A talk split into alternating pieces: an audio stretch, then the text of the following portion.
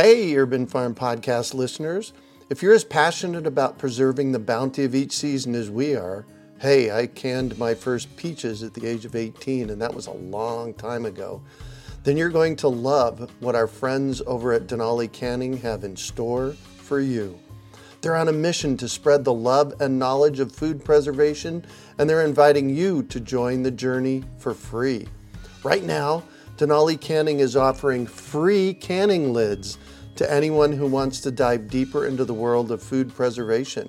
Yes, you heard that right, absolutely free. It's the perfect opportunity for both seasoned canners and those curious about starting. Denali is about quality, reliability, and supporting the canning community, ensuring that you get the best results every time you preserve. So why not give it a try? Visit denalicanning.com forward slash free to claim your free lids and start your preserving adventures today. That's denalicanning.com forward slash free.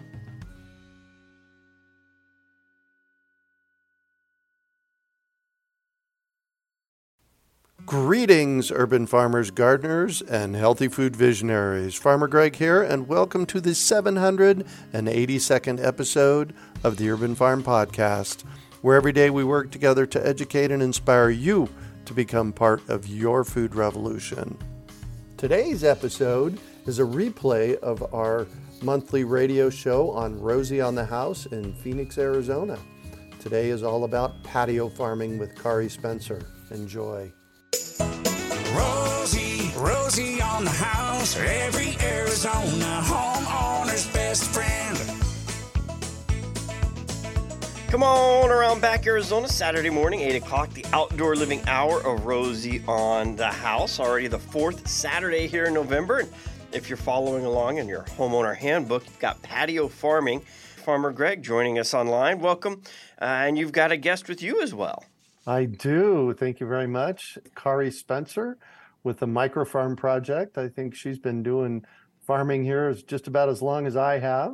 And uh, she's written a couple of books, which we'll talk about in a little while. But today's topic is patio farming, growing food on your patio. Go ahead and jump in, Kari. All right. I'm really glad to be here. I love growing food in containers. I love growing everything in containers. And so it's great to be here to talk about that today. And Perfect. so, what is it about containers that you like so much? You don't have to get your soil tiller out. That's right. Yeah, it's a lot easier. You can set up in a set up a garden in an afternoon instead of having to get out there and dig in the dirt. In Arizona, our dirt is like concrete to dig in. Containers are a really great option, and I I just think they're beautiful and it's never ending. You can always add a container. You might run out of space for an in-ground garden, but you can always add a container somewhere if you decide you want to grow one more thing, which is pretty common for me. and what types of containers? I mean, there's got to have a few parameters to it. Sure, there are a few guidelines to it. You want to make sure that if you're growing food that you have a non-toxic container. I've seen a lot of really cool stuff on Pinterest of people growing in old tires or gas cans and things like that and it's really fun and beautiful for flowers but I wouldn't grow food unless it's it's a non-toxic container. And secondly, I would make sure that the container fits the plant that you want to grow. When you go to the nursery and you buy seeds or a little starter plant, those little starter plants are so tiny and cute and you could put them in pretty much any pot, but you got to think about the size that it's going to be when it fully matures. Like a tomato, you you really need to have a pot that's pretty sizable to grow a tomato or a watermelon, squash, things that get really quite big. Make sure you have those in a pretty hefty size container. Do you have a favorite material for food growing?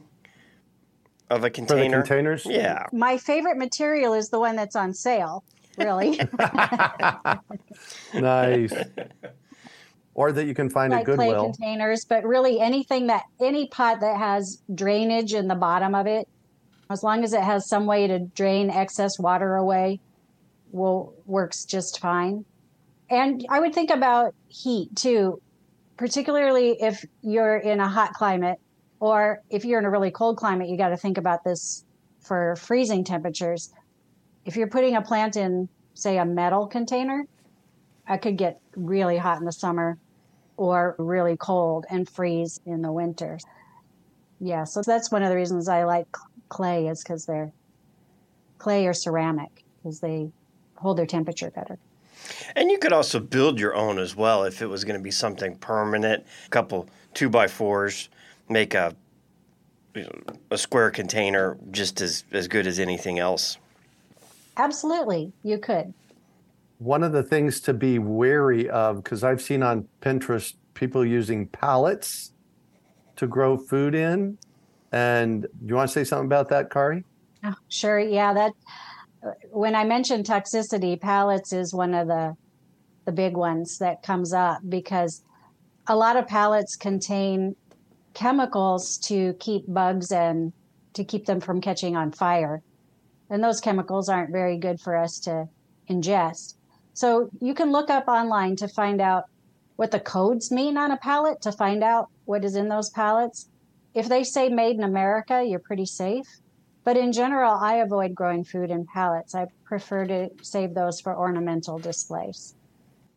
And that's a, a great tip because pallets you can find in a lot of places, very readily available material. And I, you do see them being used a lot. Now, what about maybe not necessarily growing in, but could you use it to form the structure for composting or that's just going to end up in the soil as well and you're going to be growing the food in the soil so just keep pallets away from edibles I'll let Greg speak to that one. Uh, yeah.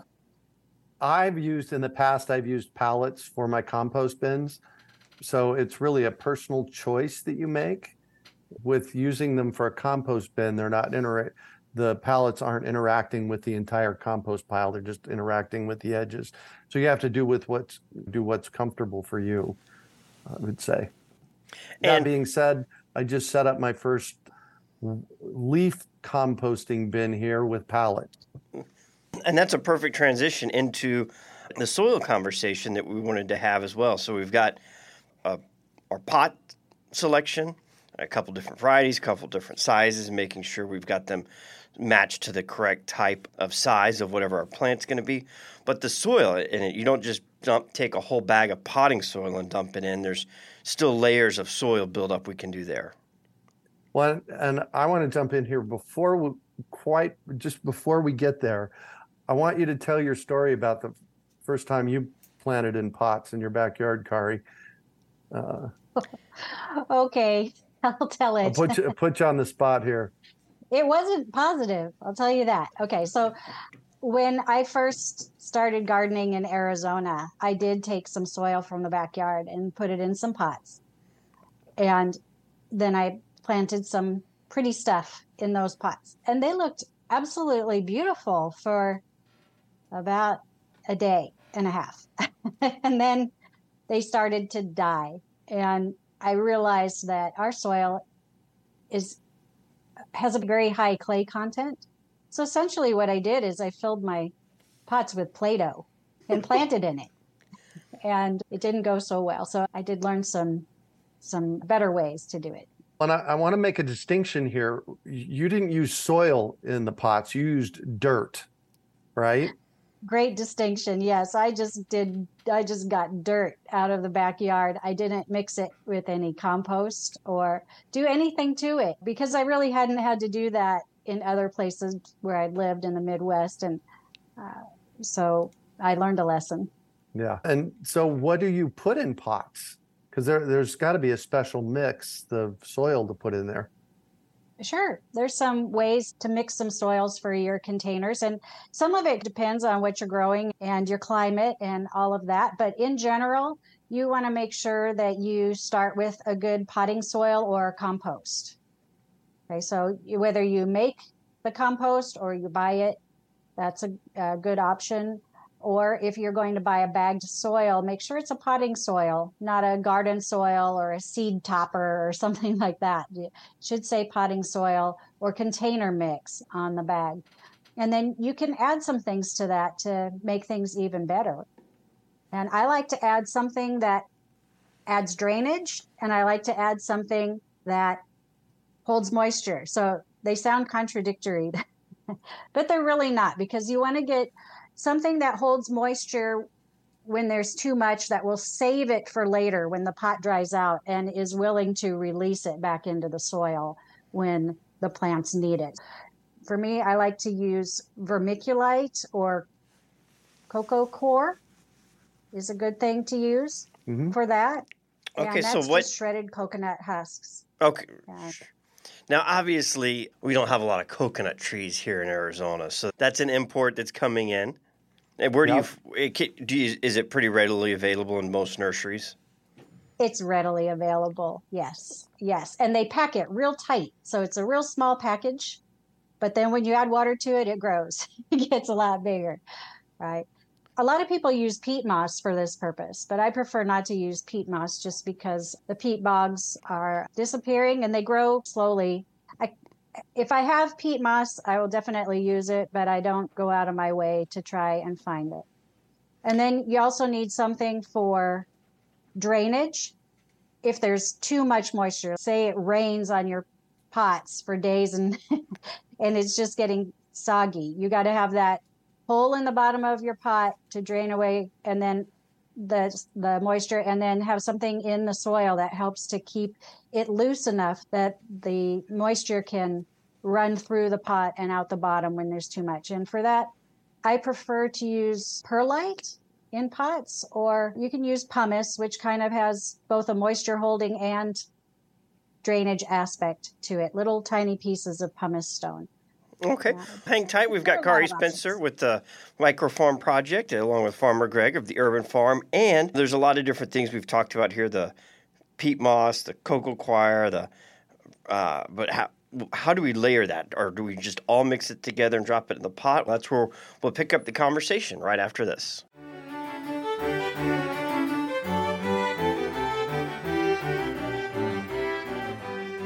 Picking right back up where we left off with Kari Spencer, the Micro Farm Project. Uh, guest here, Farmer Greg's from the Urban Farm, and we're talking patio farming. First segment we spent talking about uh, picking containers to grow food in and the soil prep. And Kari, you had mentioned a lot of different materials here. Uh, is this like a lasagna layering system that we're doing with our soil, or is this all going into a wheelbarrow, mixing it all up, and then you just dump it into the container when you're ready to start planting? Just what you said. Mix it up in a bucket or a wheelbarrow.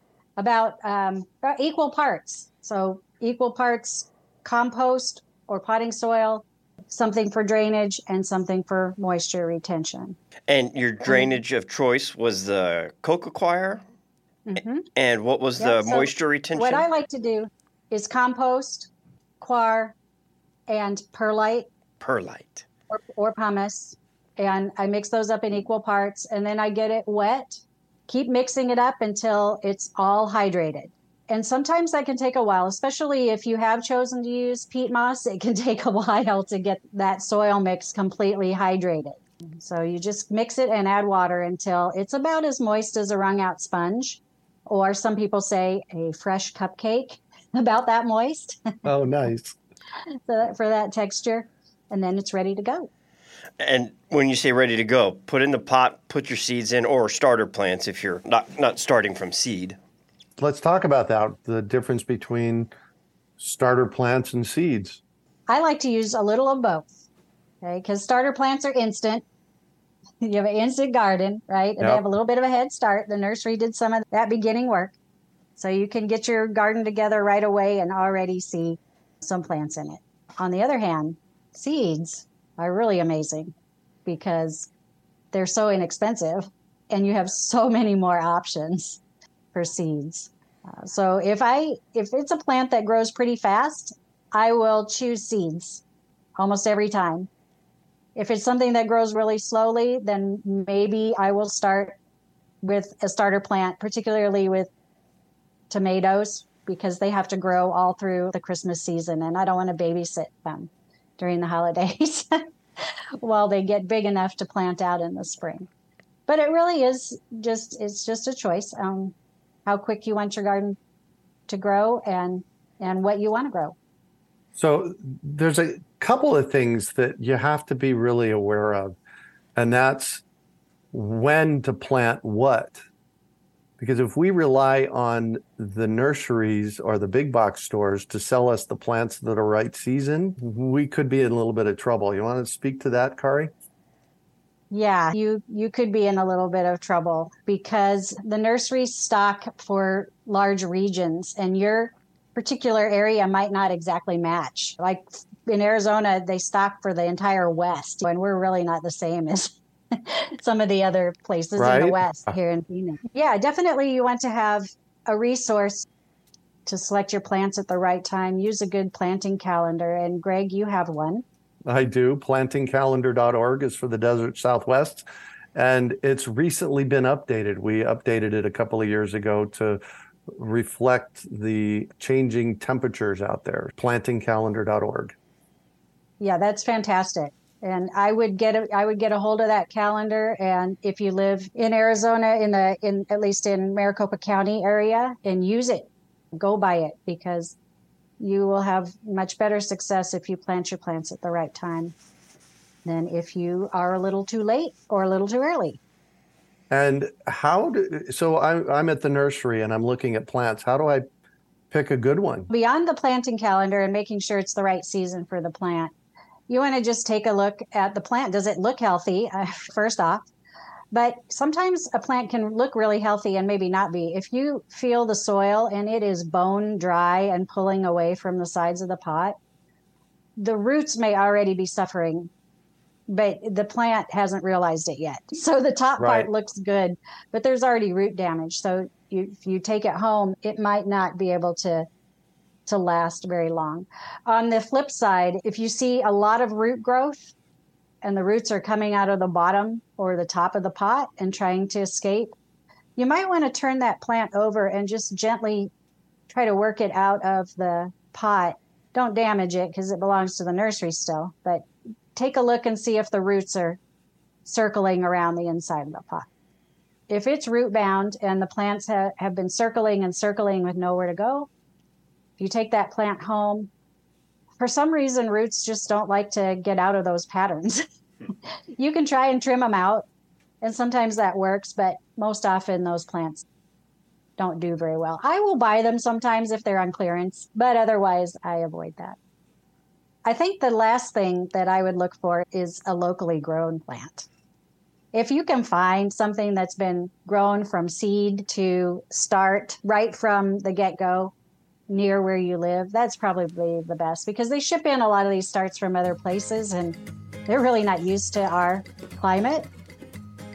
And you get here and you stick them out in your backyard, especially if you do this in the late spring or in the summertime and your plants just don't know what happened to them.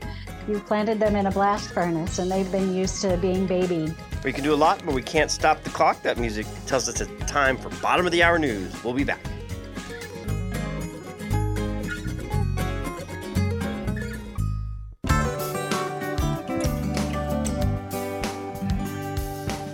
Halfway through our outdoor living hour here as we're talking urban farming with farmer Greg. Patio farming is our theme for today.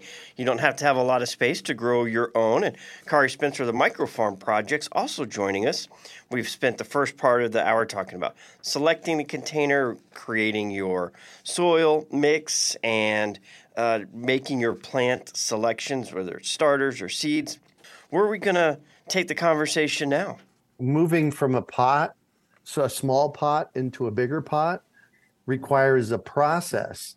And because you don't want to just bring it home from the nursery stick it in a pot and stick it out in the sun. Uh, there's a process to go through. Can you tell us about that kari? Sure yeah you're so right. You, you really need to be careful about that. And and the process is called hardening off.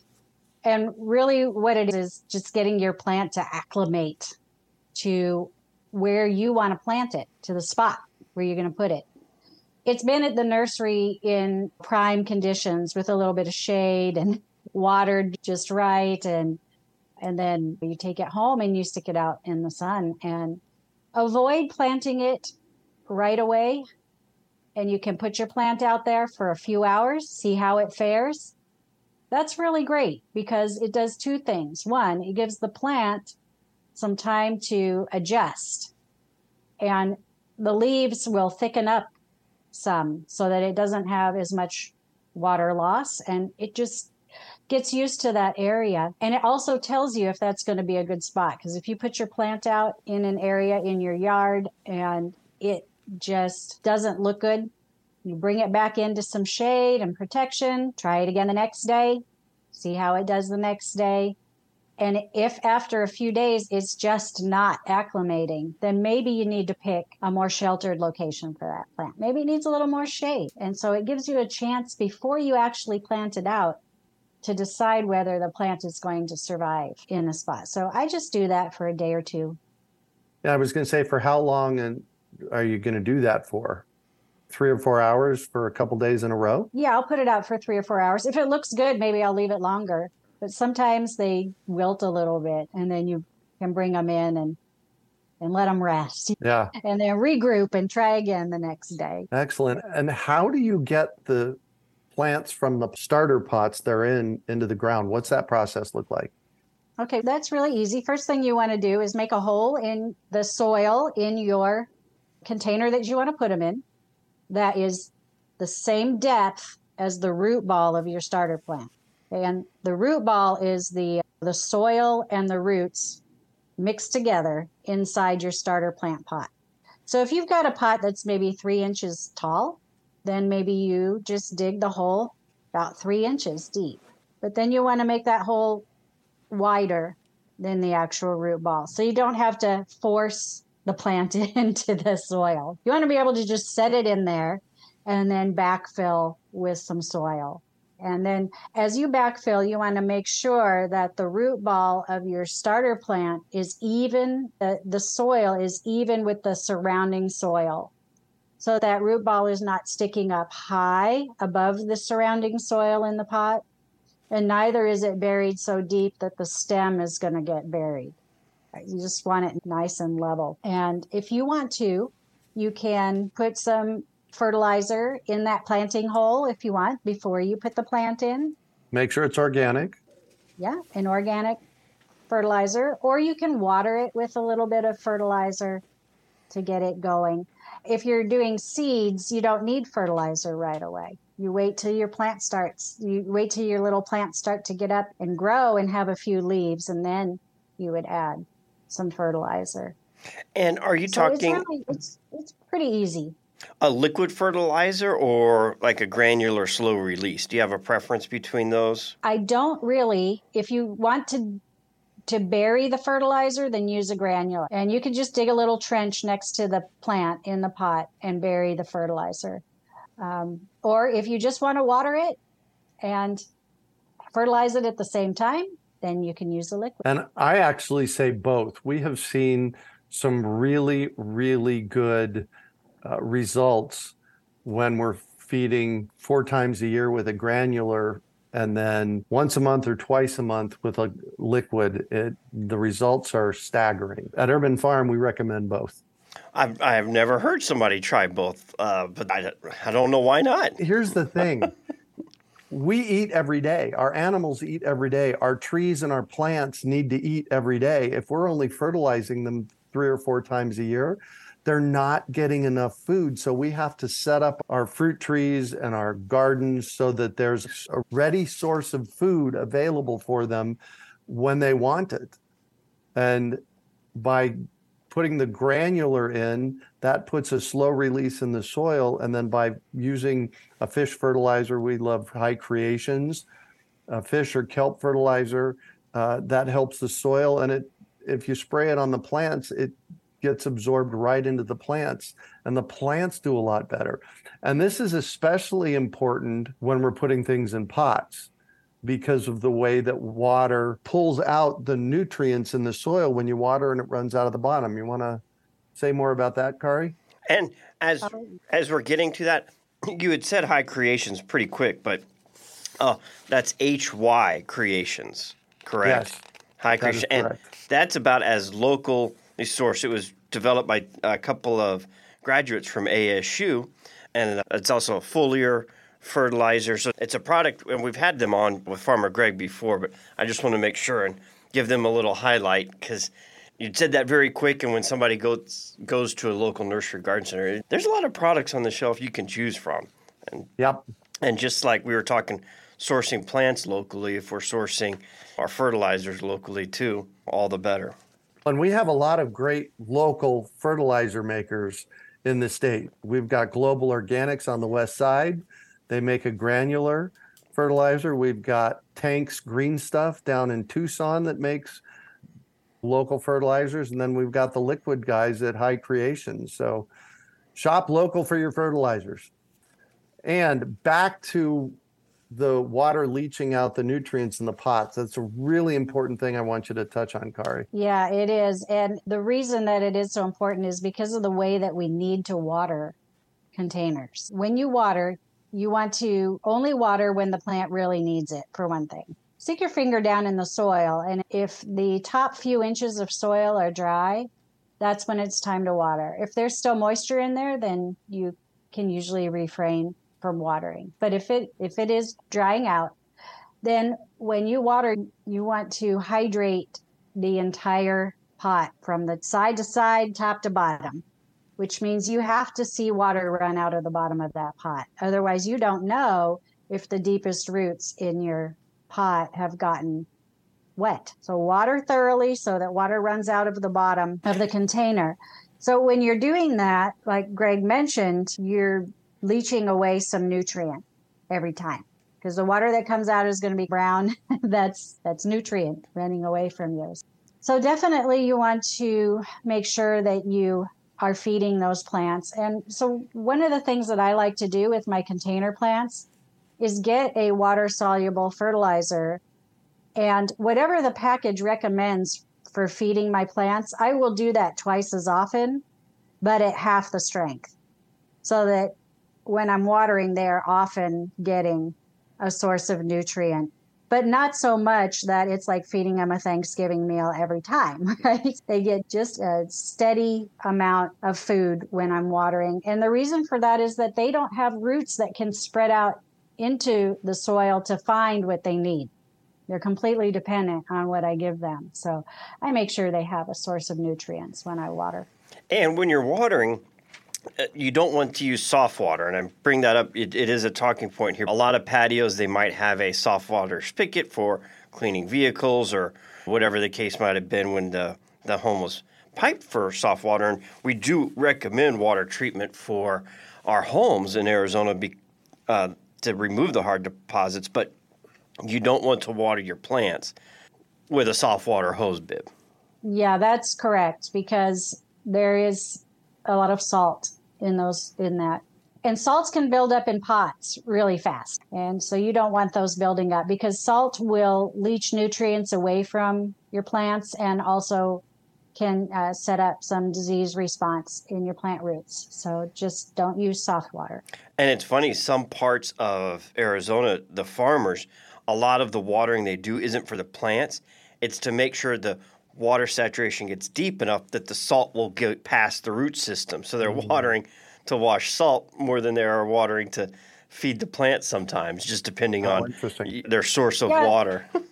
Yeah, and that's what we're doing when we're watering deeply and letting water run out the bottom of our pots. It's taking some nutrient away, but it's also flushing some of those salts away because even our water that's not treated has a lot of salt in it. And so we do want to make sure that those salts are not getting trapped and sticking around in our pots. I want to touch on something really quickly, Kari. When a pot goes hydrophobic, so if you miss some waterings, the soil can dry out so much that watering it really doesn't make a difference. How do you fix that? if your plant seems to be hydrophobic, and you'll know that because the water just runs around the root ball down the insides of the pot and out the bottom and doesn't soak into the dry root ball, then you need to get a bucket, put some water in it, and stick that pot down into the water and let it soak up water by osmosis or whatever the process is That's right. uh, up into the soil slowly because it's going to take some time to get that plant to accept water again or the not the plant but the soil to accept Yeah. the water Cool. Thanks for that. We have one final segment with Farmer Greg of the Urban Farm and Kari Spencer of the Micro Farm Project right after this.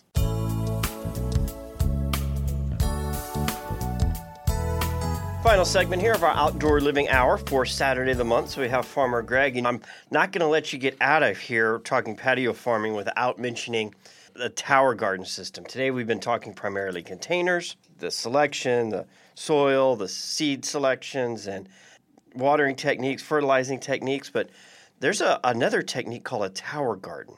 There is, and man, I found it in 2010. I got a, a post on Facebook where somebody put a picture of a tower garden, and by noon that day, I had bought one.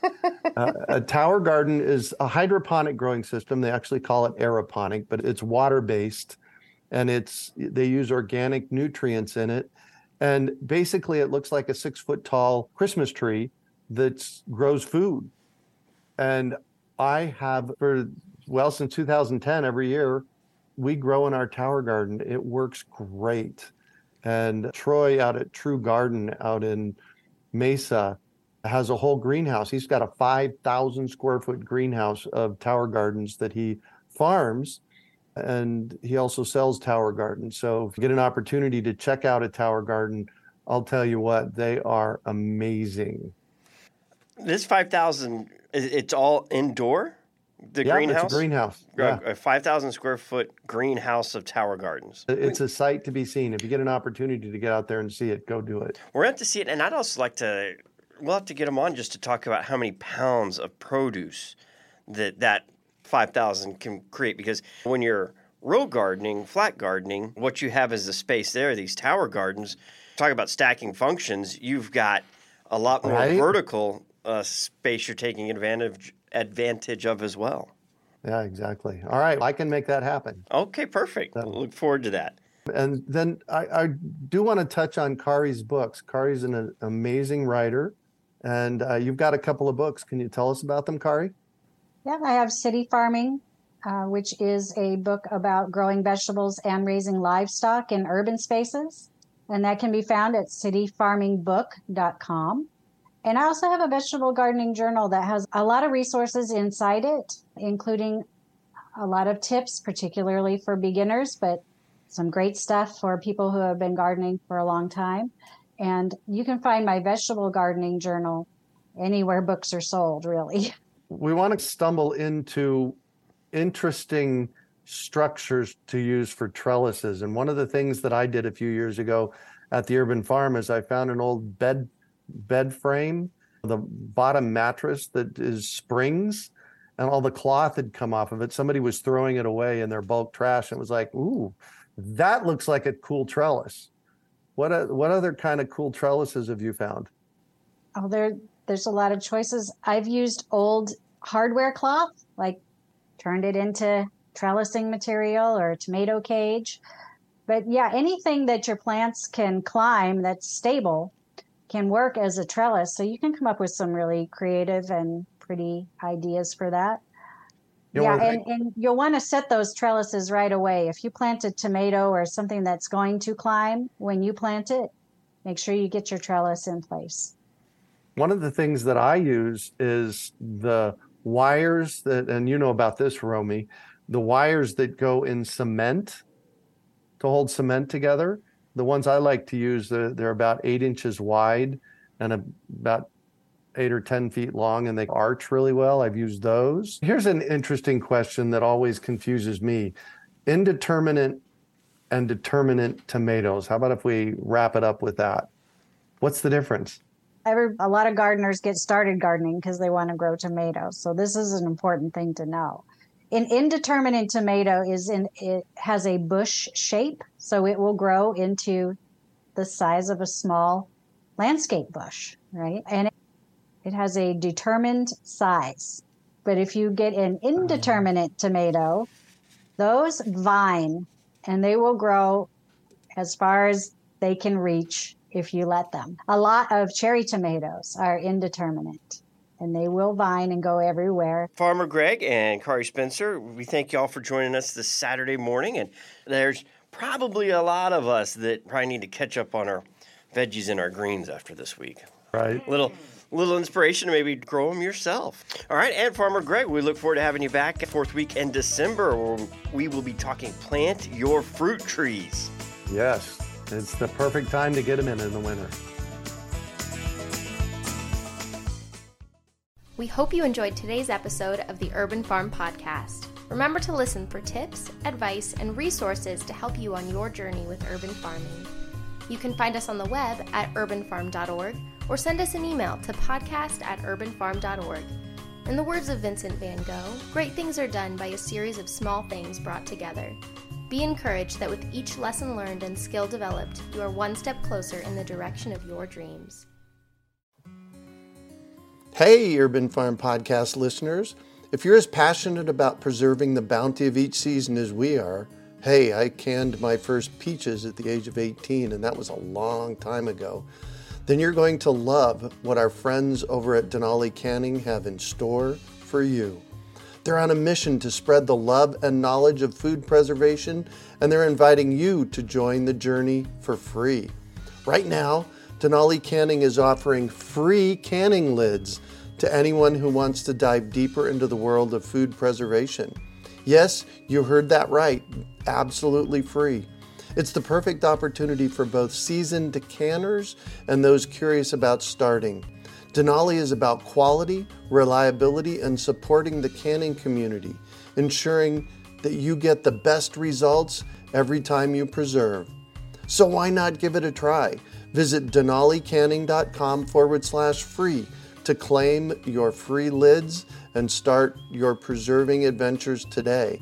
That's denalicanning.com forward slash free.